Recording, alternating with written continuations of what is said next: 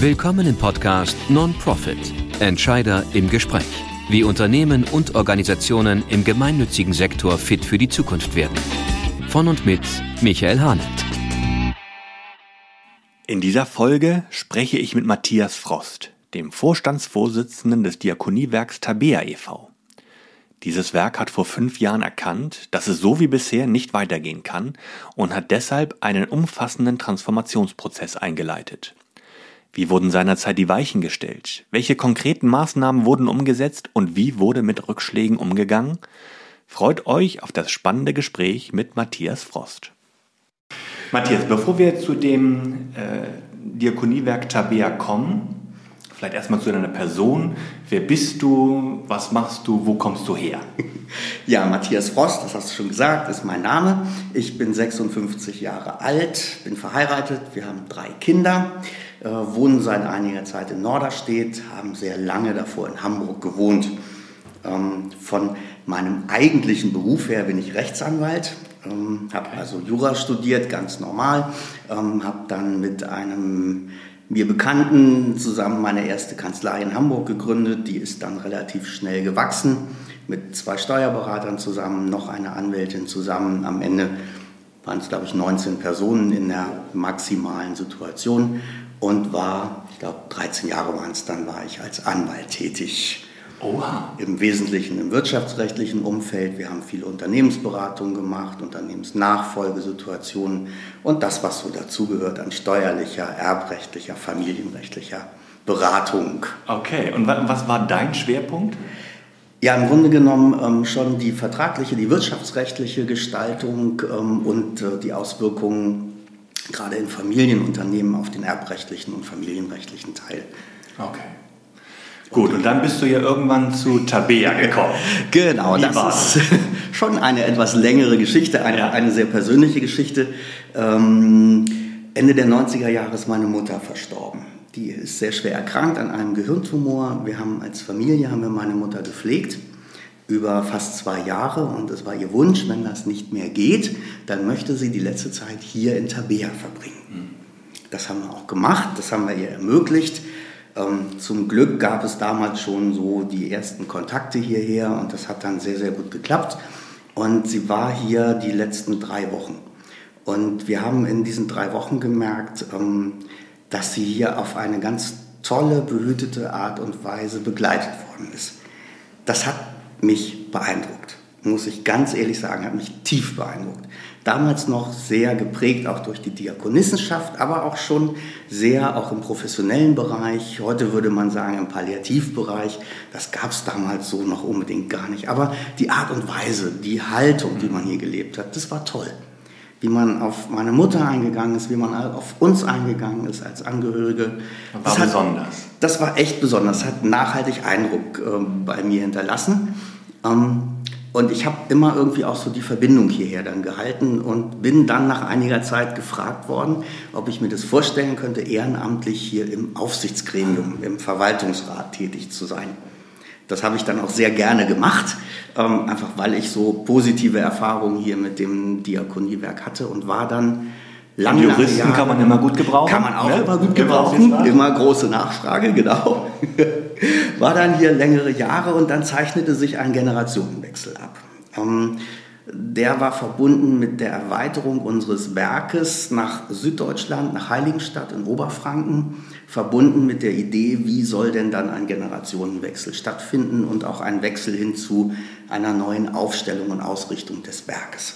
Und äh, da bin ich dann aus dem Verwaltungsrat heraus gefragt worden, ob ich es mir denn nicht vorstellen könnte, nicht nur ehrenamtlich, sondern dann auch hauptamtlich ähm, hier als Hauptgeschäftsführer und Vorstand im Diakoniewerk tätig zu sein. Und so ein Gedanke ist nicht so ganz einfach, wenn man eine Kanzlei über viele Jahre aufgebaut hat. Gerne. Äh, der eigene Name steht auch am Anfang des Kanzleinamens. Dann überlegt man da doch, ob es das dann ist oder nicht. Ähm, und am Ende äh, habe ich mit großer, großer, tiefer Überzeugung gesagt, doch, genau das ist es. Das möchte ich machen und ähm, habe dann tatsächlich innerhalb sehr kurzer Zeit auch den Wechsel vollzogen, raus aus der Kanzlei. Ähm, das war nicht so ganz einfach, hat dann aber doch auch ähm, ganz gut geklappt, ohne große Streitigkeiten. Und dann Man muss ja auch wirtschaftlich auseinanderkommen. Ne? Genau, das ist es. Es sind viele Verflechtungen, es sind Dauer, zum Teil auf lange Zeit angelegte oder Dauermandanten, wo man auch mal erklären muss, dass jetzt was anderes stattfindet. Das ist schon auch ein tränendes Auge gewesen, um das dann auch so beenden zu können. Ähm, ich denke aber so aus der Lebenssituation, aus meiner Gedankensituation, was mir selber auch einfach wichtig ist, privat und auch beruflich, ähm, war das schon auch dann eine gute und eine richtige Entscheidung. Ja. Und das ist dann das lachende Auge an der ganzen Situation gewesen. Wann war das? Vor fast genau zehn Jahren, ähm, am 1. Februar 2012, habe ich hier angefangen. Oh ja. Mhm. Und wie lange warst du vorher im, im, im Aufsichtsrat?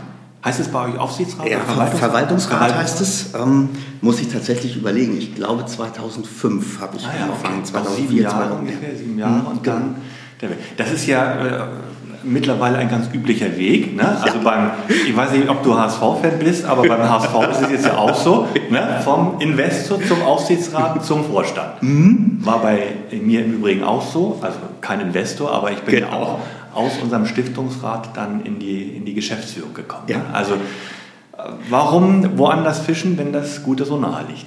Und ich finde es einfach schön, weil man bringt einen... Ähm, einen beruflichen und auch privaten weiten Horizont mit. Ja. Man kann vieles abgleichen, ähm, was man so erlebt hat und was jetzt neu in einem diakonischen Umfeld ähm, so auf einen zukommt, kann gucken, dass man Gutes bewahren kann und dass man dann aber auch Dinge neu dazu tun kann, mit frischer Energie, mit einer neuen Sichtweise, wie man auch Dinge ja, voranbringen kann, ohne dass man gleich äh, alles in eine Katastrophe stürzen muss. Genau.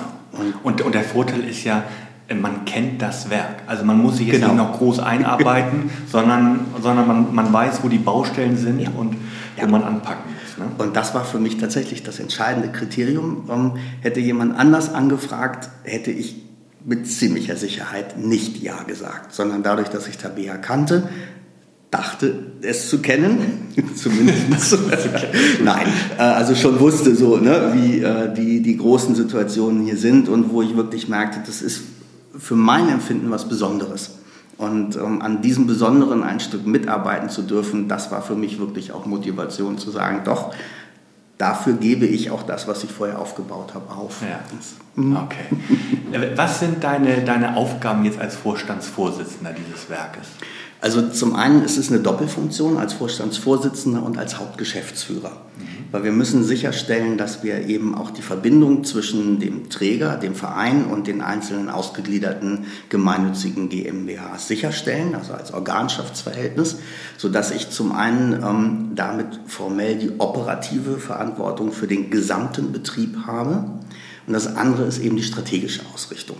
Mhm. Ähm, wir gucken, dass das nicht alles nur auf meinen Schultern lastet. Wir haben Arbeitsaufteilungen sowohl im Vorstand, wir sind zu dritt, ähm, als auch dann auf der operativen Ebene. Wir bauen eine Geschäftsführungsebene auf oder ähm, lösen das eben über eine weitgehende Verantwortung für Einrichtungsleitungen zum Beispiel. Ähm, selbst wenn die dann nicht Geschäftsführer im, im, formellen Sinne sind, aber sie haben sehr weitgehende eigenverantwortliche mhm. Bereiche. Sodass für mich sehr, sehr viel in dem Bereich bleibt, auch der strategischen Entwicklung, der Führungskultur, der Organisationsstrukturen, ähm, wie wir Diakonie und Wirtschaftlichkeit zum Beispiel versuchen zusammenzubringen. Das sind so meine großen Themen und eben dann ähm, tatsächlich die Steuerung der operativen Bereiche. Dann haben wir einen kaufmännischen Vorstand, der kümmert sich um im Wesentlichen die wirtschaftlichen Dinge und ums Bauen. Da bin ich ganz froh, dass das auch in anderen Händen liegt, in sehr kompetenten Händen. Und mit der Steffi Eggers-Markuch haben wir eine ordinierte Mitarbeiterin, also eine geistliche Mitarbeiterin, die sich im Wesentlichen um die Themen der Diakonie, der Ethik, der Theologie kümmert und für okay. Kita und Pastoren in der Verantwortung steht. Okay, finde ich ganz spannend, das äh, Zusammenwirken von Diakonie und Wirtschaftlichkeit. Da müssen wir, da machen wir nochmal ein extra Gespräch drauf. Das finde ich hochinteressant. Okay, das heißt also, äh, insbesondere liegt deine Aufgabe in der Führung der Geschäftsführer der einzelnen, der, der einzelnen genau. Organisationseinheiten. Wie viel habt genau. ihr davon ungefähr? Wie viel? Äh, wir sind mit acht ausgegliederten Gesellschaften oder Organisationseinheiten unterwegs, ähm, beschäftigen uns eben schon im Wesentlichen äh, im Rahmen der stationären und der ambulanten Pflege. Ähm, wir haben einen großen Bereich Servicewohnen, haben aber auch eine Kita, eine Physiotherapie. Ähm, das ist so das große Leistungsspektrum. Okay. Habt ihr auch die so zentrale Dienste ausgegliedert, so Reinigung zum Beispiel, Essen, oder ist das dann in nee, den einzelnen mhm. äh, stationären Einrichtungen enthalten? Ist ganz unterschiedlich. Es ist in einigen Situationen ist es noch in der Einrichtung enthalten. In anderen Situationen habe ich es so übernommen, dass es ausgegliedert gewesen ist. Mhm. Ähm, das haben wir auch zunächst so belassen, sind aber gerade tatsächlich am Prüfen, ob das wirklich tragfähig und sinnvoll ist, okay. so in die Zukunft zu kommen. Ähm, ja, ist okay. eine Baustelle bei uns. Sehr gut. Okay, ähm, du stehst ja einem, einem Werk vor, das schon ziemlich lange existiert. Ich habe bei der Vorbereitung gesehen, also dieses Werk, das, das hat äh, drei Jahrhunderte erlebt. Es ist nicht ja. drei Jahrhunderte alt, Nein. aber zumindest, zumindest äh, also 1899 habe ich gesehen. Genau. Nimm uns noch mal so ein bisschen hinein in die Geschichte dieses Werkes. Wo kommt ihr denn eigentlich her? Ja, das ist wirklich eine sehr spannende Geschichte. 1899 gerade so noch mitgekriegt. Dann kam der Wechsel aufs nächste Jahrhundert. Ähm, hervorgegangen ist das ähm, Diakoniewerk Tabea, ursprünglich aus der Baptistengemeinde in Hamburg-Altona. Da kommen die Gründerväter, die Gründeridee her. Und die Gründungsidee ist eigentlich sehr, sehr spannend. Man hat damals gesehen, man möchte für nicht verheiratete Frauen eine Möglichkeit schaffen, gesellschaftlich anerkannt zu werden indem man eben ein Diakoniewerk gegründet hat, ähm, die, äh, was sozusagen als Auffangmöglichkeit für diese Frauen gegolten hat, die dann im wahrsten Sinne des Wortes unter die Haube gekommen sind, unter die Diakonissenhaube und dann in Hamburg soziale Dienstleistungen für besser gestellte Familien leisten konnten. Und mit diesem Geld, das dann verdient worden ist, konnte man dann für ärmere Familien für ähm, Notsituationen einfach ähm, gute Dienste leisten. Und das hat sich so Stück für Stück weiterentwickelt hin zu einer größeren Professionalität, dass man gesagt hat, naja, unsere Diakonissen müssen ja nicht nur immer in wohlhabenden Familien eingesetzt werden, wir können ja auch selber Einrichtungen bauen für Pflege, für äh, Obdachlose, für die Unterkunft äh, von Menschen, die einfach keine Heimat, kein Zuhause finden.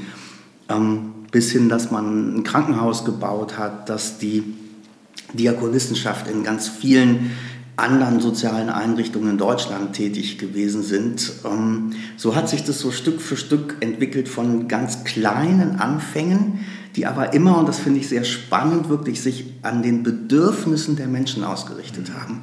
Sowohl der Diakonissen als auch ähm, der Menschen, für die die Tätigkeiten dann auch geleistet worden sind. Und das zieht sich wirklich wie ein schöner roter Faden durch. Und es ist nicht immer gleich geblieben. Man kann es sehr deutlich sehen, es ist eine Entwicklung eben hin. Wir haben irgendwann den Bereich Krankenhaus aufgegeben, weil wir gemerkt haben, das schaffen wir nicht mehr. Und es ist dann eher in die Richtung gegangen, wir gucken, dass wir den Bereich der Altenpflege, der Seniorenbegleitung, jetzt in Teilen auch mit einer Kita für Kinder, fürs Gesundheitswesen, dass wir da so unsere Schwerpunkte auch bilden, weil wir gemerkt haben, es bringt nichts, wenn wir uns verzetteln. Und wir mhm. müssen schon gucken, was wollen wir, wo sehen wir heute auch noch äh, den Rahmen, um wirklich diakonisch helfend den Bedürfnissen entsprechend wirklich auch gut tätig werden können. Ja, finde ich spannend, diesen Begriff äh, wir dürfen uns nicht verzetteln. Mhm. Also die, die, Geschichte, das ist ja schon eine, eine bewegte Geschichte, die das mhm. ihr Kuniwerk hinter sich hat. Ja, du hast es gerade angesprochen, ihr hattet mal ein Krankenhaus. Ja. Äh, das ist ja ähnlich auch wie das Elem-Krankenhaus, das gibt es mittlerweile auch nicht, aber dieser Name, der ist noch irgendwie so präsent. Das ja. ist ja bei euch ganz genauso, das, das Tabea genau, Krankenhaus. Genau, ne? das gibt es auch noch unter dem Namen, ah, okay. ähm, ist hier auch räumlich ganz in der Nähe. Ähm, das war damals die Vereinbarung, dass der Name weitergeführt werden darf, obwohl es nicht mehr in unserer Trägerschaft ah, ist. Okay.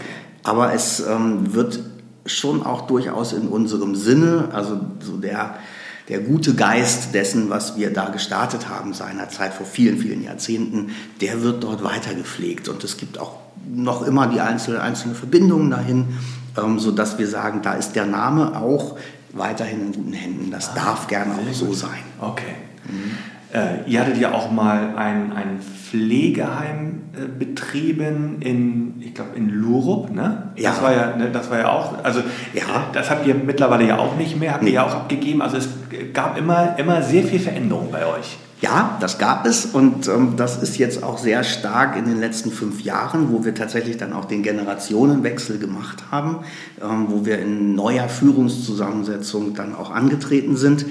Ähm, wir haben uns tatsächlich am Anfang hingesetzt und haben geguckt, ähm, was ist so das große Bild, was wir uns vorstellen, wie Tabea für die nächsten Jahre und Jahrzehnte ausgerichtet sein soll. Und wir haben sehr stark geguckt, was sind die, die wichtigen Bestandteile, die Kernbestandteile und was ist ähm, eine Situation, die nicht mehr wirklich dazu passt. Und dazu kam, dass wir dann eben gesehen haben, ähm, dass sich die gesetzlichen Rahmenbedingungen verändert haben und das passte für Lurup für uns einfach nicht mehr zusammen. Mhm. Sodass wir gesagt haben, wir beschränken uns auf bestimmte Situationen, die wir im Wesentlichen auch versucht haben, in einer Campus-Situation zusammenzufassen. Also hier, wo wir hier sind, gibt es auf einem Gelände eben das Servicewohnen, den ambulanten Dienst, die stationäre Pflege, ähm, einfach das Miteinander auf einem Gelände. Und das Servicewohnen. Und das Servicewohnen. Also das ihr, quasi, ihr deckt die gesamte Wertschöpfungskette deckt genau, quasi ab. Ne? Genau, und das war eben in Lurup nicht der Fall. Das war ein eigenständiges, eine, eine einzige Einrichtung für die stationäre Pflege. Und es passte damit nicht mehr in die Ausrichtung, die wir uns damals so vor die Augen genommen haben. Ja. Und dann war es für uns auch tatsächlich sehr bitter auf der einen Seite, weil man sich von auch sehr liebgewonnenen Menschen trennt, aber ähm, es war dann wirklich auch die Konsequenz zu sagen, wir haben ein Ziel und dieses Ziel ähm, müssen wir dann auch mit eben auch diesen negativen Konsequenzen zur Not angehen können, wenn es uns eine positive Ausrichtung für die übrigen drei, damals waren es drei Standorte, dann auch ja. erwarten lässt. Ja, manchmal äh, sind Entscheidungen hart, die getroffen werden müssen, aber eben notwendig. Mhm. Ne? Kannst, du, kannst du sagen, wie, wie euer derzeitiger diakonischer Schwerpunkt ist? Ich komme nochmal auf dieses Verzetteln zurück. Ne? Mhm. Also, äh, wie würdest du den beschreiben? Also, der diakonische Schwerpunkt ist im Grunde genommen eine Situation, ähm, wir haben uns sehr früh gefragt, was ist eigentlich der Sinn unseres Unternehmens? Mhm was ist das, was wir uns vorstellen können, was wir als Aufgabenschwerpunkt auch uns dann vor Augen führen. Wir haben gemerkt, wir sind in Segmenten tätig, die früher vielleicht mal das Vorrecht der Diakonie waren. Heute macht, kann sie jeder ausüben. Und wenn es jeder ausüben kann, dann machen wir nur das, was andere auch machen. Genau. Es sei denn, wir finden etwas, was uns wirklich darüber hinaus einzigartig macht oder unterscheidbar macht. Und dann sind wir eben sehr stark an das Thema gekommen und das kann eigentlich nur die diakonische Ausrichtung sein. Und das ist das Thema, wo wir gemerkt haben, wir tun das, was wir tun, weil uns Menschen wichtig sind. Das schreiben wir auch genauso auf und merken, daraus ähm, entwickelt sich für uns eine ganz klare Orientierung. Die Orientierung zu den Menschen, zu unseren Bewohnern, zu unseren Mitarbeitern hin. Und wir tun, und auch das schreiben wir ja dann drauf, was mir gut tut. Also wir schauen auf die Bedürfnisse und das ist eigentlich ja die urdiakonische Ausrichtung, auf die Bedürfnisse der Menschen zu gucken und ihnen nicht zu sagen, das müsst ihr jetzt gut finden, sondern sie zu fragen, was ist denn das, was ihr braucht, was euch gut tut. Das versuchen wir umzusetzen und gucken, ähm, dass wir da, wo wir sehen, dass es nicht nur Kurzzeitsituationen sind, sondern wo man Menschen eine Zeit lang begleiten kann, dass wir dort tätig sind. Und das ist für uns eben sehr stark dann in dem Bereich insbesondere der Senioren gewesen. Wo wir merken, wenn wir uns auf das Servicewohnen konzentrieren, haben wir hier Menschen, die auch noch mehrere Jahre ihr Leben bei uns auf dem Campus verbringen. Und wir können mit ihnen das Leben hier gestalten. Wir können sie mitnehmen in die Angebote, die wir machen. Sie sind hier aktiv, können ehrenamtlich was mitgestalten und es wird ja ein ganz bunter Campus, wo sich Leben entfalten kann.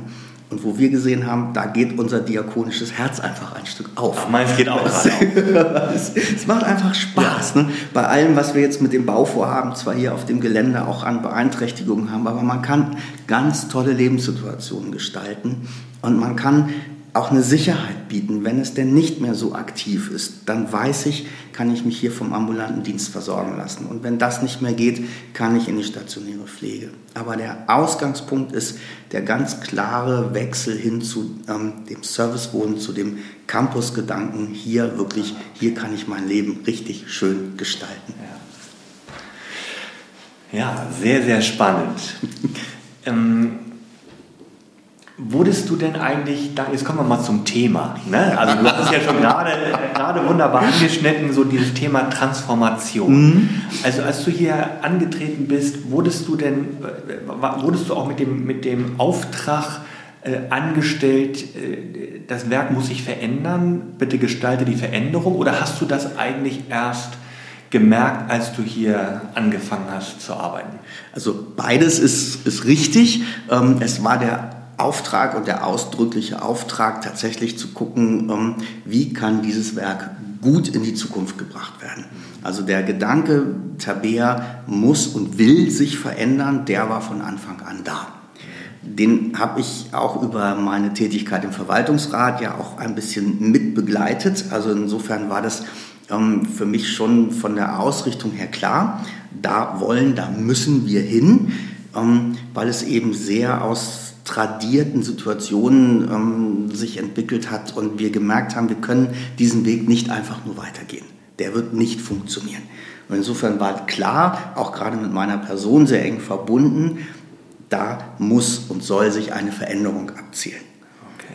Was noch nicht klar war, wie weit diese Veränderung am Ende gehen wird. Und wir haben, am, haben sehr schnell festgestellt, sie geht sehr viel weiter, als wir es am Anfang alle geahnt haben was sehr, sehr spannend war und wirklich auch einen ähm, doch auch sehr langen und sehr intensiven Prozess dann ähm, bedeutet hat, zu gucken, was haben wir denn eigentlich wirklich vor uns? Ja.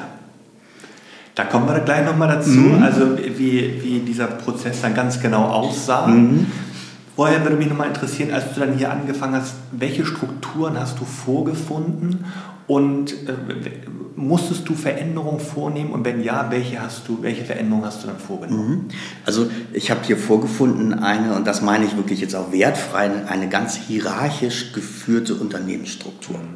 So wie man es auch durchaus aus vielen anderen Diakoniewerken der Vergangenheit kannte. Das ist, ähm, das ist die Zeit einfach gewesen. Ähm, und es war so und es ist ganz klar durchstrukturiert hierarchisch gewesen und eine ganz klare Ausrichtung auf einen sehr großen Betrieb der stationären Pflege und auf eine sehr starre gegliederte Verwaltung dazu. Und immer noch sehr stark geprägt, wir sind doch eigentlich aus der Diakonissenschaft heraus entstanden. Und so ist dann durchaus auch bitte die Arbeitshaltung hier. Das prallte dann aber zusehends auf die Wirklichkeit, die eben nicht mehr genau so abzubilden war, sondern wo wir gemerkt haben, wir wollen eigentlich anders miteinander umgehen. Von der Idee, wie wir Führung gestalten, wie wir ähm, einfach das Miteinander mit den Mitarbeitern gestalten wollen. Wir möchten, dass Verantwortlichkeit aufgeteilt wird und gelebt wird und nicht nur einfach quasi Befehl und Gehorsam hier ähm, den Ton angeben, sondern ein Miteinander, ein kooperatives Gestalten können. Ein Einbinden der Mitarbeiter, ein Fragen nach Meinungen. Genau. Genau, weil wir gesehen haben, das bringt uns weiter.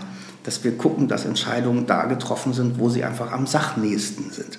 Wo wir aber gemerkt haben, wir müssen unsere Mitarbeiter erstmal befähigen, dass sie überhaupt in der Lage sind, Verantwortung auszuüben. Das haben die nie gebraucht und das war auch nicht unbedingt gewollt. Mhm. Aber diese Befähigung dazu, das ist ein ganz, ganz großer Weg gewesen und ein Meilenstein, den wir uns immer wieder auch gesetzt haben, wo wir angesetzt haben zu gucken, das wollen wir, das müssen wir machen. Und ähnliches von der, von der inhaltlichen Ausrichtung. Wir sind hier im Wesentlichen in Gebäuden unterwegs gewesen aus den 1970er Jahren. Und die waren deutlich an der Grenze dessen, äh, was noch machbar war. Und es haben sich gerade in der Zeit dann die gesetzlichen ähm, Rahmenbedingungen deutlich verändert. Und das war dann die inhaltliche Frage, wollen wir einfach nur so weitermachen? mit stationärer Pflege. Wir hatten 300 stationäre Pflegeplätze und 120 Wohnungen.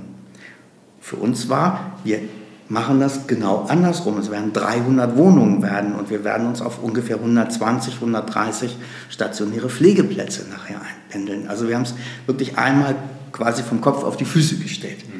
Und das war für uns die wichtige Erkenntnis. Es geht nicht mehr in diesen Gebäuden und es geht auch, oder die Idee, die, wie wir leben wollen und arbeiten wollen, ist einfach eine andere geworden. Mhm.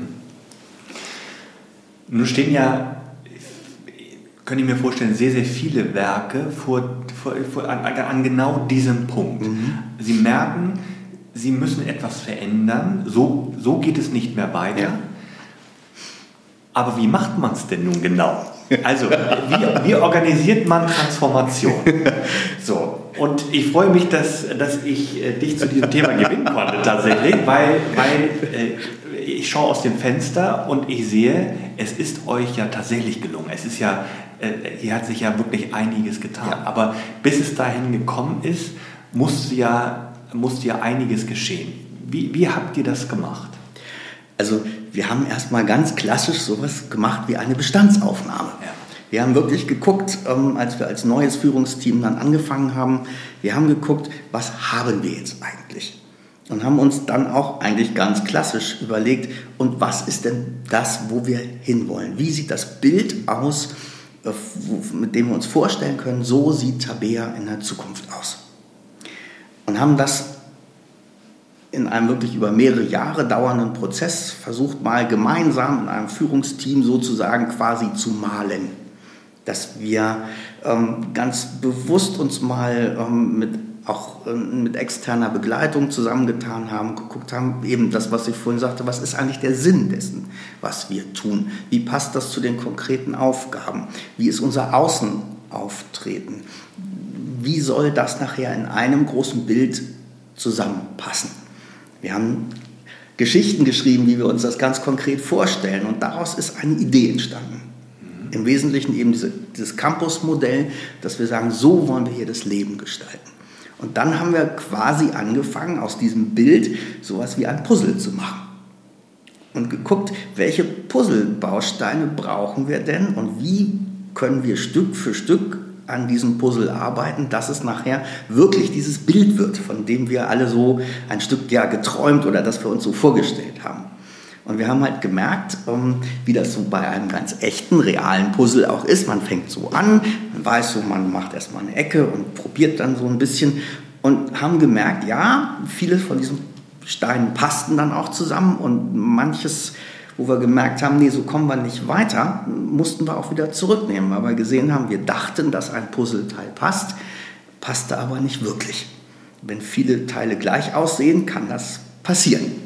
Und so mussten wir, und das ist eben das, was, was wir lernen mussten. Wir mussten immer so kleine, so Loopings sozusagen drehen und ähm, immer wieder reflektieren, haben wir wirklich das richtige Puzzleteil? Ist es das, was uns jetzt weiterbringt, damit wirklich dieses Bild am Ende fertig werden kann? Aber das Wichtige für das, was wir so an Prozess eben machen, ist, wir haben ein Bild, eine Idee, wo es am Ende hingehen soll. Und fangen eben mit mehreren Themen in jeweils den Ecken auch an ähm, und wissen, wir dürfen auch nicht an vielen Ecken gleichzeitig anfangen. Das haben wir am Anfang versucht, wo wir dann mal mittendrin der Meinung waren, jetzt können wir da noch mal was setzen und das gehört doch bestimmt dahin. Das war nicht gut. Da haben wir wirklich gemerkt, da haben wir uns verzettelt. Dann sind wir wieder in so ein Feuerwehrdenken zurückgefallen, wo wir nur noch, huch, jetzt müssen wir aber da noch, jetzt aber da noch, jetzt muss das doch aber passen und ähm, haben gesagt, so nicht, das können wir nicht machen. Wir müssen uns konzentrieren, wirklich wie beim Puzzlespielen. Es muss Stück für Stück zusammenpassen. Es muss von wenigen Ausgangspunkten aus am Ende zu einem ganzen Bild dann zusammenwachsen können. Das ist jetzt sehr bildreich ja, gesprochen. Sagen, das, ich, das, ist ein tolles Bild, äh, das, äh, das, das Bild dieses Puzzles und mit den einzelnen Teilen. Aber gehen wir doch mal tatsächlich in diese Teile rein. Also kannst du das, kannst du das ganz konkret benennen? Was waren so, so wesentliche Puzzleteile, mit denen ihr begonnen habt? Mhm. Also wesentliche Teile waren zum Beispiel unser Außenauftritt wo wir geguckt haben, wenn wir eine Idee haben, was wir machen wollen, dann ist das schön, wenn wir sie haben, aber sie muss nach außen transportiert werden können, sie muss verstanden werden. Ähm, wir sind dann mit einer Marketingagentur zusammen in eine Situation gegangen, eben wo wir nicht nur geguckt haben, dass wir nette Bildchen malen, wo dann der Name draufsteht, sondern dass wir wirklich einen Prozess überlegen, der, das was ich vorhin sagte, über den Sinn dessen, was wir tun. Warum machen wir etwas? Was ist das, was wir damit erreichen wollen? Wie erleben wir uns als diakonische Einrichtung in einem Markt, in einem Markt auch der Wettbewerbe? Ähm, und haben dann eben geschaut, okay, wir schauen, ähm, dass wir es begrifflich hinkriegen, das, was uns wichtig ist, aufzuschreiben, ähm, grafisch aufzuarbeiten, zu gucken, so wollen wir die Idee, die wir haben, nach außen kommunizieren. Das war so die eine Puzzle-Ecke. Fand ich schon mal interessant. Also auch da, da habt ihr äh, ja auch auf jeden Fall Hilfe von außen in Anspruch genommen. Ne, das ist ja auch nochmal ein ganz, wichtig, ganz wichtiger Punkt. Äh, viele versuchen das ja alles selber irgendwie hinzubekommen. Mhm. Man braucht manchmal auch Hilfe von außen. War für mich mit meiner Historie relativ leicht, weil ich ja jemand bin, der sonst von anderen geholt wurde. Ähm, und insofern war das für mich eine relativ klare Situation. Wir werden das nicht mit unseren eigenen Bordmitteln schaffen. Dazu ist es zu viel oder das Bild ist zu groß, dass wir da neu gestalten wollen. Und das hat sich für uns immer und immer wieder bewährt und es nimmt uns nichts weg, ganz im Gegenteil, genau. es bereichert uns. Kein Zeichen von Schwäche. Überhaupt nicht, ganz das Gegenteil. Und ähm, wir haben auch manchen Begleitungspartner von außen nochmal wechseln müssen, ähm, weil man einfach oder wir auch gucken wollten, dass ein Verständnis dafür da ist, was uns bisher geprägt hat. Wir wollen ja nicht alles einfach nur nur zur Seite tun, sondern wir wollen ja auf Dingen auch aufbauen, die bei uns gut funktionieren. Und dafür braucht es ein Verständnis für Diakonie. Ja. Das hat ein bisschen gebraucht, bis wir so die Partner an der Seite hatten, extern, die dieses Verständnis mitgebracht haben. Und dann haben wir aber gemerkt, dann funktionierte das. Dann hat es uns extrem geholfen, die richtigen Puzzleteile zu finden. Und das war einfach, war toll. Und wir eben gemerkt haben, an eben so ganz verschiedenen Ecken, ähm, da gestaltet sich jetzt was. Ähm, die eine Ecke, wie gesagt, war so der, der Außenauftritt. Die andere Ecke war diese, dieser Campus-Gedanke, wo wir gesagt haben, was ist die inhaltliche Arbeit? Ähm, wo wollen wir hin? Was ist die Ausrichtung, mit der wir uns vorstellen können, nicht nur wirtschaftlich, sondern eben auch inhaltlich, dem Bedürfnis eben entsprechend gut arbeiten zu können? Da haben wir dann ein bisschen gepuzzelt. Die dritte Ecke war so die Führungskultur, die Idee, wie wollen wir denn hier miteinander umgehen, ähm, die Strukturen in der Organisation, was wollen wir machen. Da haben wir sehr lange ähm, und auch mit externer Begleitung wieder ähm, uns einfach ein Stück für Stück nach vorne begeben. Das war ein manchmal etwas längerer Prozess, weil es eben auch gilt, unsere Mitarbeitenden mitzunehmen, ihnen die Idee verständlich zu machen, dass es eben jetzt nicht mehr nur hierarchisch ist, ähm, sondern dass vieles sich dann über eine Struktur abbildet. Natürlich gibt es noch Führung. Den, da darf man sich auch nicht irgendeinem Irrglauben hingeben. Es gibt Führung und es gibt Führungskräfte. Aber die Idee, wie man die Dinge entwickelt, die ist halt eine ganz, ganz andere dahinter. Mhm. Das hat ein bisschen gebraucht. Und die eigentlich vierte Ecke ist eben die, die dann wiederum mit dem Campusmodell in Verbindung steht. Wie können wir das denn so in unseren Gebäuden, in der Idee, wie wir diesen Campus eben dann auch räumlich und von den Gebäuden her abbilden? Wie können wir das auch in eine moderne Situation bringen? Wo können wir sanieren? Wo müssen wir neu bauen? Das waren so diese grundlegenden Ecken dieses Puzzles und wo wir geguckt haben, und wie bringen wir das? Das ist eigentlich diese wesentliche Arbeit im Transformationsprozess. Wie bringen wir das zu einem Ganzen zusammen? Das haben wir gemacht, indem wir tatsächlich ein, ein das heißt bei uns Tabea Führungsteam gebildet haben. Das besteht heutzutage aus zwölf Mitarbeitenden und wo wir eben geguckt haben, aus ganz unterschiedlichen Bereichen, ähm, wie bringen wir die Erfahrung, die da jeder mit sich mitbringt, aus einfach aus, da sind Mitarbeiter, Leitungskräfte aus der Pflege dabei, aus der Verwaltung, ähm, aus ganz unterschiedlichen Bereichen, ähm, aus, dem, ja, aus dem ambulanten, aus dem stationären Bereich. Ähm, wir als Vorstand sind dabei, Geschäftsführer sind dabei. Und wie bringen wir da unsere Erfahrungen zusammen, um aus ganz unterschiedlichen Blickwinkeln zu schauen, wie leben wir Diakonie, wie leben wir auch die Wirtschaftlichkeit, weil wir eben die unmittelbar auch wirtschaftlich Verantwortlichen dazu geholt haben. Wie kriegen wir diese Rahmenbedingungen um, einfach so aufeinander, dass das Bild gut entstehen kann. Und das ist ja auch die wesentliche Voraussetzung nachher, um diese Idee, um diese Vision, ich sage mal ganz, äh, ganz groß, diese Vision dann auch in, in die Organisation hineinzutragen. Ja. Ne? Wenn ich ja. schon diese Mitarbeiter habe, die die dann als Multiplikatoren dienen können. Genau, das war das Wichtige, weil es dann eben nicht nur top-down einer sagt, wie es zu gehen hat, sondern dass es einfach eine Erfahrung ist, die man weitergeben kann, wo man sagen kann, da steckt eine Idee dahinter. Und so wollen wir das leben und so probieren wir das aus, so brechen wir es weiter runter, so nehmen wir die Ideen auch mit, die von unseren Mitarbeitenden kommen und lassen sie mit einfließen, ähm, wie wir es am besten gestalten können. Wenn wir unseren Neubau gestalten für die Pflege, wir machen das mit den Mitarbeitenden zusammen wir haben sie gefragt, was, was wichtig ist, was braucht ihr, damit Pflege hier gut gelingen kann. Wir sind mit unseren Bewohnern im Gespräch gewesen und haben gefragt, was hilft euch? Was ist das, was, wo ihr sagt, Mensch, wenn es das gibt, das wäre was Tolles. Und das können wir mitnehmen. Wir können nicht immer alles davon realisieren, aber die Ideen dahinter, das können wir machen. Und das prägt. Aber es funktioniert nur, wenn man tatsächlich eine Idee von dem Ganzen hat. Also wenn man weiß oder sich ausmalen kann, wie sieht dieses Bild eigentlich aus, das ich am Ende gestalten möchte. Sonst ist es tatsächlich, haben wir gemerkt, sonst ist es Stückwerk und es passt am Ende nicht zusammen. Man arbeitet dann eher genau aneinander vorbei. Ja, stark. Äh, ich bleibe nochmal bei den Gebäuden. Mhm. Weil das ist ja, das ist ja, äh, das, das hat ja viele Komponenten. Zum einen musstet ihr ja mal eine Entscheidung treffen, wen beauftrage ich eigentlich? Dann ja. musstet ihr wahrscheinlich auch, oder davor stand wahrscheinlich die Frage, ja, wie bauen wir eigentlich? Dann gab es wahrscheinlich so einen Architekturwettbewerb. So, und dann äh, als, als drittes ja auch noch die Frage, ja, wie bekomme ich das denn eigentlich finanziert? Das ist ja, genau. das, ist, das war ja auch ein, ein äh, äh, gewisses Volumen, was ihr da bewegt habt. Wie ja. seid ihr da so ganz konkret vorgegangen? Das würde mich interessieren.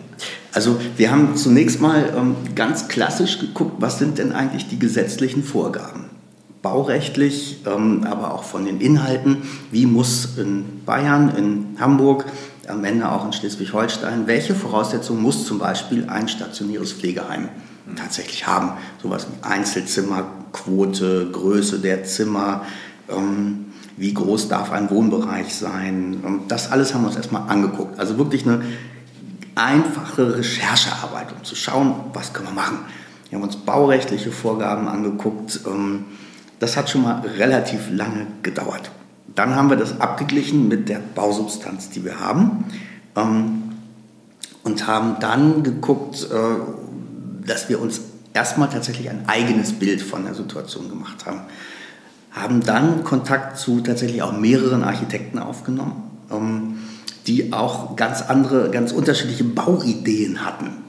Es ging hier über so eine Modularbauweise, wo wir geguckt haben, wir müssen ja auf dem Gelände im laufenden Betrieb irgendwie bauen können. Wie kriegen wir das so hin, dass es am wenigsten das Leben hier auf dem Campus beeinträchtigt? Und hatten dann so eine Idee über dieses modulare Bauen. Das hat sich dann aber leider zerschlagen, weil das ähm, von den Höhenmaßen alles nicht so passte. Und haben dann ähm, einen sehr, sehr schönen Kontakt eines uns befreundeten Diakoniewerkes äh, bekommen über einen Generalübernehmer und einen Generalunternehmer, mit denen dort gebaut worden ist und ähm, haben diesen Kontakt aufgenommen. Und der ist bis heute so, dass er geblieben ist mit wirklich aller, allerbesten Erfahrungen. Darüber bin ich super dankbar. Das spricht für euch. Jo.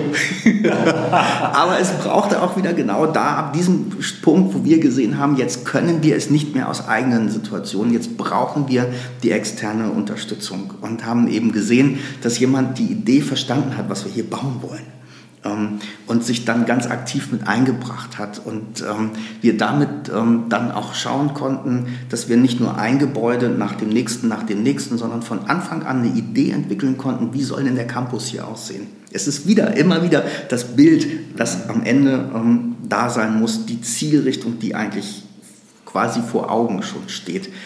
Als wir das hingekriegt haben, wo wir gemerkt haben, okay, jetzt nimmt das Gestalt an, sind wir in Kostensituationen gegangen ähm, und haben geguckt, was es denn so kostet. haben Sanierungen zu Neubau nochmal gegenübergestellt, ähm, haben das sehr deutlich abgewogen und sind tatsächlich zu völlig unterschiedlichen ähm, Auswertungen gekommen, wo wir einiges saniert haben und anderes eben auch neu gebaut haben. Wir haben das ganz, ganz große Glück gehabt, dass wir äh, Immobilienvermögen haben und so ähnlich wie wir es mit gehabt haben, äh, mit Lurup geguckt haben, äh, ist das betriebsnotwendig oder ist es das nicht? Und wir konnten einiges davon verkaufen, was nicht betriebsnotwendig ist und hatten so einen Eigenkapitalstock, also auch einen liquiden Eigenkapitalstock. Wir haben ganz viel gebundenes Vermögen, was in den Immobilien, in den Grundstücken liegt, aber damit konnten wir liquide Mittel generieren und konnten dann eben auch mit den Banken in die Gespräche gehen, wie kriegen wir hier eine vernünftige, auf die jeweiligen Gebäude- und Campussituationen ausgerichtete Finanzierung hin. Das war nicht ganz einfach, äh, weil wir gemerkt haben, wir müssen Grundstücke zusammenführen und auf andere Arten und Weisen dann auch wieder teilen. Das war nicht ganz einfach, weil es dann hier baurechtlich ein großes Baugebiet Altenwohnen gibt, wo das nicht selbstverständlich ist, geht das, geht das nicht. Ähm, das drohte hier auch tatsächlich schon mal zu scheitern, weil wir baurechtlich an einem ganz bestimmten Punkt nicht weitergekommen sind. Und es war, es ist die gleiche Situation. Wir mussten drei, vier, fünf Mal gucken, wo haben wir den richtigen Ansprechpartner, um dafür eine Lösung zu finden. Und das ist eben das Schöne, wo ich gemerkt habe, da ist es wirklich mal mit Händen zu greifen gewesen, sich nicht in den Problemen oder hin zu den Problemen zu orientieren, sondern zu den Lösungen dazu. Das war eine ganz, ganz wichtige Erfahrung, die wir gemacht haben. Selbst wenn man immer wieder an einem Punkt so einen Rückschritt oder so einen Rückschlag plötzlich sieht. Wir haben Methoden und Ideen entwickeln können, kriegen wir trotzdem Lösungssituationen daraus. Das hat Spaß gemacht und am Ende war es das Gleiche. Es ist wieder das Puzzeln, wo wir gemerkt haben, wir müssen mit dem Architekten, mit dem Generalübernehmer, mit den Banken, ähm, mit der Heimaufsicht, wir müssen alles versuchen in ein Bild zu bringen. Das hat im Wesentlichen einigermaßen gut geklappt, ähm, weil es nachher einfach darum ging, wer, wer puzzelt wie schnell. Und ähm, das war in Teilen eben eine etwas schwierige Situation, wenn man eben merkt, man hinkt an einem Punkt plötzlich hinterher, trotzdem dieses Tempo noch einigermaßen zu koordinieren. Ich stelle mir das äh, schon auch als große Herausforderung vor, auch für eine Bank sowas zu bewerten, weil du hast es ja gerade gesagt, ihr habt auf der einen Seite stationäre Plätze abgebaut. Ja. Das heißt also, da habt ihr schon mit Einnahmerückgängen kalkuliert. Ja. Auf der anderen Seite habt ihr ein, ein neues Geschäftsmodell oder ein Geschäftsmodell, was ihr schon hattet, aber erweitert. So, und da habt ihr erstmal, ja, das sind aber erstmal Erträge in der Zukunft, ob die nun genauso stabil kommen, weiß man ja erstmal nicht. Also stelle ich mir vor, stelle mir schon vor, das war das waren sicherlich herausfordernde Gespräche mit den Banken. Das waren es, zumal wir auch Bankverbindungen neu aufbauen mussten, ähm, weil eben auch die Ausrichtung ja auch komplett neu gewesen ist ähm, und wir wirklich auch geguckt haben, wir möchten auch mit äh, den Banken eigentlich eher aus dem kirchennahen Bereich zusammenarbeiten und haben geguckt, wie funktioniert denn das und haben die Banken auch ein Verständnis oder eine Idee davon, was wir denn eigentlich wollen, was unser Hintergrund ist und warum wir uns eben auch ganz bewusst verändern. Das hat etliche Gespräche gebraucht.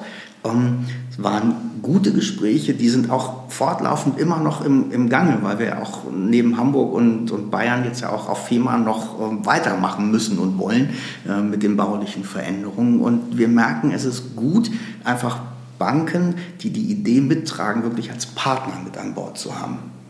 Aber wir haben auch alles offengelegt. Anders wäre es nicht gegangen. Wir mussten es sozusagen für uns auch aushalten können, auch als Vorstand quasi in ein Rating zu gehen, dass man unsere Arbeit bewertet und uns auch sagen lassen, das war gut und naja, da kann man auch noch ein bisschen mehr tun das ist nicht so ganz so einfach. Das ist nicht unbedingt so ähm, das, was man so gewohnt ist in einer diakonischen Einrichtung. Ähm, wir haben es aber erklärt und wir haben es auch unserem Aufsichtsgremium erklärt. Und ähm, die haben gesagt, ja, ihr habt genau den richtigen Weg gewählt, weil wenn eine Bank euch durchleuchtet, dann können auch wir als Aufsichtsgremium eine gewisse Sicherheit haben, dass das, was wir hier tun, ähm, tatsächlich auch geprüft, doppelt geprüft ist und für gut befunden wurde. Und so merken wir, über dieses partnerschaftliche Zusammenarbeiten kommen wir tatsächlich auch weiter und können auch manchmal Situationen, wo man merkt, da ist eine Grenzbelastung auch schon in Sichtweite, können wir damit einigermaßen gut handeln und sind wirklich sehr, sehr froh und sehr dankbar, ähm, dass sowohl die Finanzierung als auch die Bauseite, ähm, dass wir da wirklich äh, in sehr, sehr guten Händen sind. Auch wenn manches Sanieren deutlich aufwendiger geworden ist, als wir es uns so vorgestellt haben. Genau, das wäre jetzt nochmal meine nächste Frage gewesen. Bei dem Bild des Puzzles hast du so ganz, hast du schön gesagt, es gab ja auch Puzzleteile mit gleicher Farbe. Das war mhm. nicht so ganz, nicht so, nicht so ganz einfach. Also es gab auch Rückschläge, das habe ich bei den, ja. habe ich zwischen den Zeilen immer wieder gehört. Äh, kannst du das an, an einem konkreten Rückschlag mal festmachen und wie, wie habt ihr dann äh, da, da reagiert? Also sehr prägnantes Beispiel, glaube ich, ist ähm, das, was man eben hier draußen ja auch gucken kann, unser Pflegeneubau. Ähm, gepuzzelt haben wir eigentlich uns gedanklich tatsächlich einen Neubau für die Pflege. Ähm, haben uns da auch sehr viele Überlegungen gemacht, wie kann das gehen und sind dann erstmal so ein bisschen munter drauf losgestürzt und haben dann festgestellt, da liegen mindestens drei gewaltige Brocken auf dem Weg ähm, Brocken, die, wo wir gemerkt haben, naja, vielleicht bewegen sie sich, aber eigentlich liegen die dann ziemlich fest. Das hatte mit Vorbelastungen finanzieller Art auf diesem Gelände zu tun, wo wir nicht wussten, kriegen wir das wirklich sortiert oder nicht. Und eine Zeit lang sah es so aus, wir kriegen es nicht sortiert. Dazu kam, dass wir das Gelände nicht unbedingt so ähm, baurechtlich aufgeteilt bekommen hätten, wie wir es denn unbedingt gebraucht hätten, dass wir eben einfach ähm, Grundstücksteile für die Besicherung ähm, jeweils erstrangig zur Verfügung stellen können. Dann haben wir geguckt, den zweiten Rang mögen Banken gar nicht. Gar nicht. Eben, Nein, deswegen, genau das, genau das ist es. Und wir, äh, es sah lange so aus, dass wir einfach dieses Gebiet, weil es baurechtlich ein Stück Altenheim ist, nicht aufgeteilt bekommen würden. Ähm, damit ist der erstmal der, der, der Wunsch Pflegeheim Neubau geplatzt gewesen.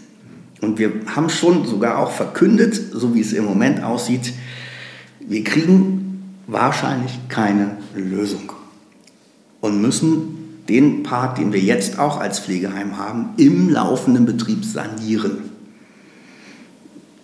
Und irgendwo haben wir aber alle drei Vorstände gemerkt, das rumort noch in uns.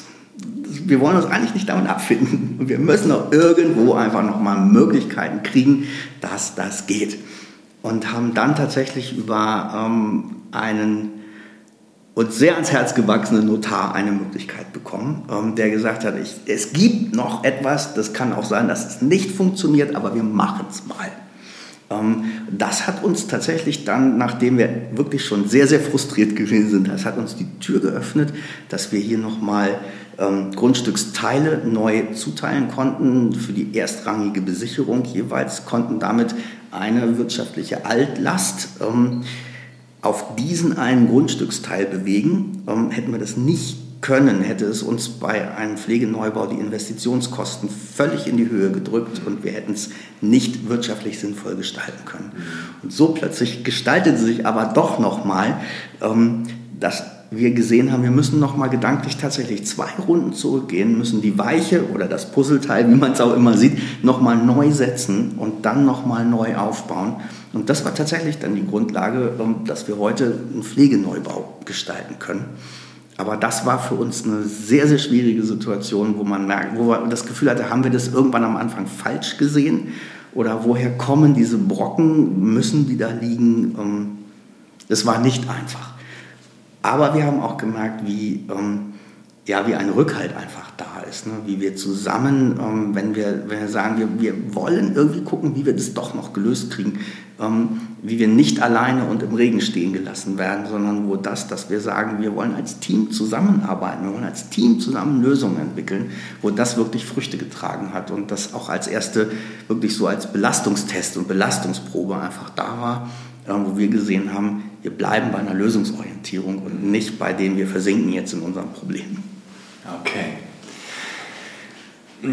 Welche zwei bis drei Tipps würdest du, würdest du anderen Leitern geben, die auch vor dieser Frage stehen, ich, wie, wie transformiere ich mein Werk? Gibt es da so, ich meine, du hast ja schon so ein paar Dinge anklingen lassen, äh, aber nochmal so auf den Punkt gebracht. Welche zwei, drei Tipps würdest du geben?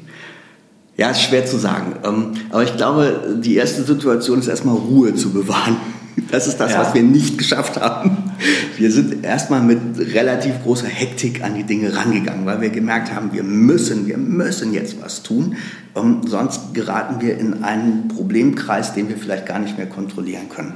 Und wir haben dann eben zu viel auf einmal gemacht und haben dann nur noch feuerwehrmäßig geguckt, wo brennt es jetzt gerade am meisten, da müssen wir jetzt hin und haben ähm, eine Zeit lang eben die Systematik im Aufbau damit einfach äh, aus den Augen verloren. Thema verzetteln. Verzetteln. Also die, die erste wichtige Situation ist, glaube ich, sich wirklich erstmal in Ruhe hinzusetzen, zu gucken, was habe ich hier eigentlich? Und dann wirklich zu gucken, wie mache ich eine sinnvolle Priorisierung, was gucke ich mir zuerst an, was kommt dann und was ist dann das drittwichtigste und das viertwichtigste Thema.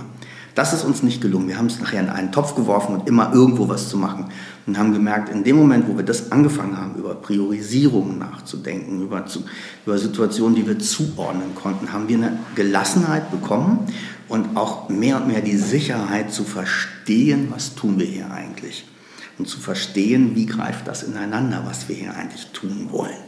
Aber dafür braucht es erstmal genau dieses Geerdete, dieses einmal Luft holen dürfen, zu gucken, was machen wir hier eigentlich.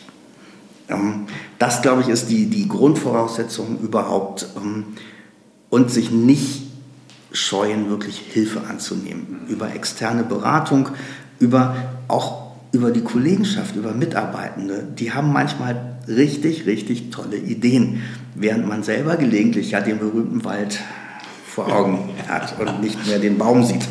Ähm, das sind wirklich ganz, ganz wichtige Momente, dass man sich nicht überschätzt und nicht der Meinung ist, man kann ja alles alleine, sondern dass man den, dann den Horizont wirklich weit macht und guckt, mit wem bin ich hier eigentlich unterwegs? Wie kriegen wir das als Teamwork zusammen? Das beruhigt unheimlich und gibt auch nochmal diese Sicherheit.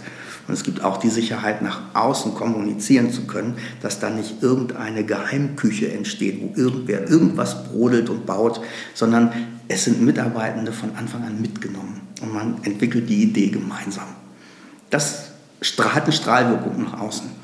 Und dann letzten Endes tatsächlich dieses Bild malen mit allen zusammen und dann auch zu versuchen, dran zu bleiben. Und das war für uns auch eine Erfahrung. Wir haben ziemlich schnell auch wieder Dinge in Frage gestellt und zu schnell manchmal auch Puzzleteile wieder weggenommen. Haben gemerkt, eigentlich waren die aber doch ganz richtig. Und dann den Mut zu haben, zu sagen, ja, wir brauchten diese Schleife. Das hat uns vielleicht drei Monate gekostet und ganz viel Arbeit. Aber die Schleife brauchte es, um nochmal Klarheit zu haben und dann auch das Puzzleteil wieder hinlegen zu dürfen die Klarheit, die ist, glaube ich, auch ganz, ganz wichtig, wirklich zu wissen, so können wir es angehen und mit denen sind wir im Boot und wir versuchen selber einigermaßen mit Ruhe und Überblick das Ganze zu steuern. Das sind so die, ja. Es sind ein bisschen Allerweltsweisheiten, aber ähm, wir haben gemerkt, dass es war eine ziemlich harte Schule, bis wir da angekommen sind. Und es ist eine ganz andere Ausrichtung zu der, wie man Diakonie eben in der Vergangenheit auch gesehen und gelebt hat. Ja. Ich habe das auch schon äh, in, in, einem, in einem vorherigen Podcast gesagt, aber so dieses Thema Konsequenz, Mhm. Das, das ist ja so entscheidend. Also den, den Unternehmen, denen mangelt es ja nicht an Ideen und, und äh, an Projekten, sondern es mangelt dann häufig an der Konsequenz der mhm. Durchführung. Ne? Mhm. Also von daher, ja, das ist eine Allerweltsweisheit, aber, aber dennoch ist es genau der, der entscheidende Punkt. Ja, das ist, es trifft wirklich auch genau unsere Situation. Wenn man guckt, Ideen waren ganz, ganz viele da und wir haben gemerkt, das ist auch ganz da wie ein bunter Blumenstrauß und dabei zu bleiben und zu gucken, was davon kann ich wirklich machen und umsetzen. Weil nur dann, wenn ich es wirklich mache und umsetze, habe ich am Ende auch was davon. Ja. Dann, sonst bleibt es was Schönes und Nettes, von dem man träumen kann. Und das haben wir gemerkt, ist eben ein schwieriger Weg, wenn man Mitarbeitende mitnimmt, die dann plötzlich auch in Verantwortung gehen sollen für die Situation, dass es umgesetzt wird. Und nicht nur von oben gesagt bekommen, und ihr macht jetzt das Wozu das gut ist, das braucht ihr nicht wissen, aber ihr macht es einfach. Genau. Nun, äh, ich komme schon mal zum Schluss, Matthias. äh, Das fand ich wirklich ganz, ganz spannend, was du zu, zum Thema Transformation gesagt hast. Äh, aber nochmal zum, zum Schluss die Frage, du bist jetzt ja, hast du ja gesagt, fast zehn Jahre, in diesem Jahr wahrscheinlich mhm. feierst du dein zehnjähriges mhm. Jubiläum, bist ja. du bei Tabea. Was ist für dich das Besondere in einem gemeinnützigen Unternehmen oder in einer gemeinnützigen Organisation zu arbeiten? Also es ist eher die Richtung auch zur Diakonie. Ähm, es gibt für mich einen, ähm, eine Grundausrichtung, ähm, wenn wir gemeinnützig arbeiten, sind wir nicht fremden Dritten verpflichtet, einen bestimmten Gewinn ja. auszukehren, sondern das, was wir erwirtschaften, bleibt im eigenen Wirtschaftskreislauf und kann dem, was wir tun, wieder zugutekommen. Das ist so die rein wirtschaftliche Ausrichtung, warum ich es aus Überzeugung gut finde, gemeinnützig tätig zu sein.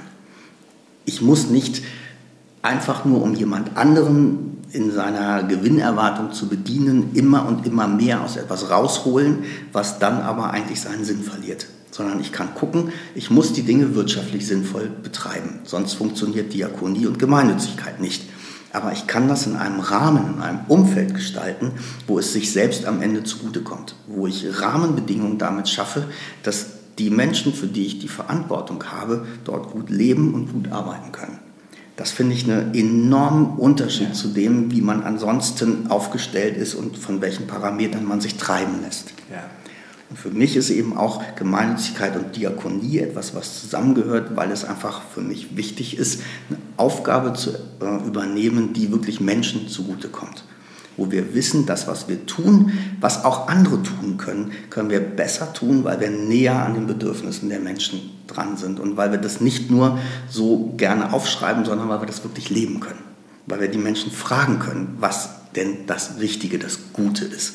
Und weil wir das gemeinsam dann eben auch umsetzen können. Und eben auch die Mittel daraus nicht irgendwem anderen geben müssen, sondern wir können sie dafür nutzen. Und ich finde, hier schließt sich ganz wunderbar der Kreis zu deiner ersten Begegnung mit Tabea und, und deiner Mutter, wo du das ja erlebt hast, genau dass, das. Es, hier, dass es hier anders ja. war einfach. Ne? Ja.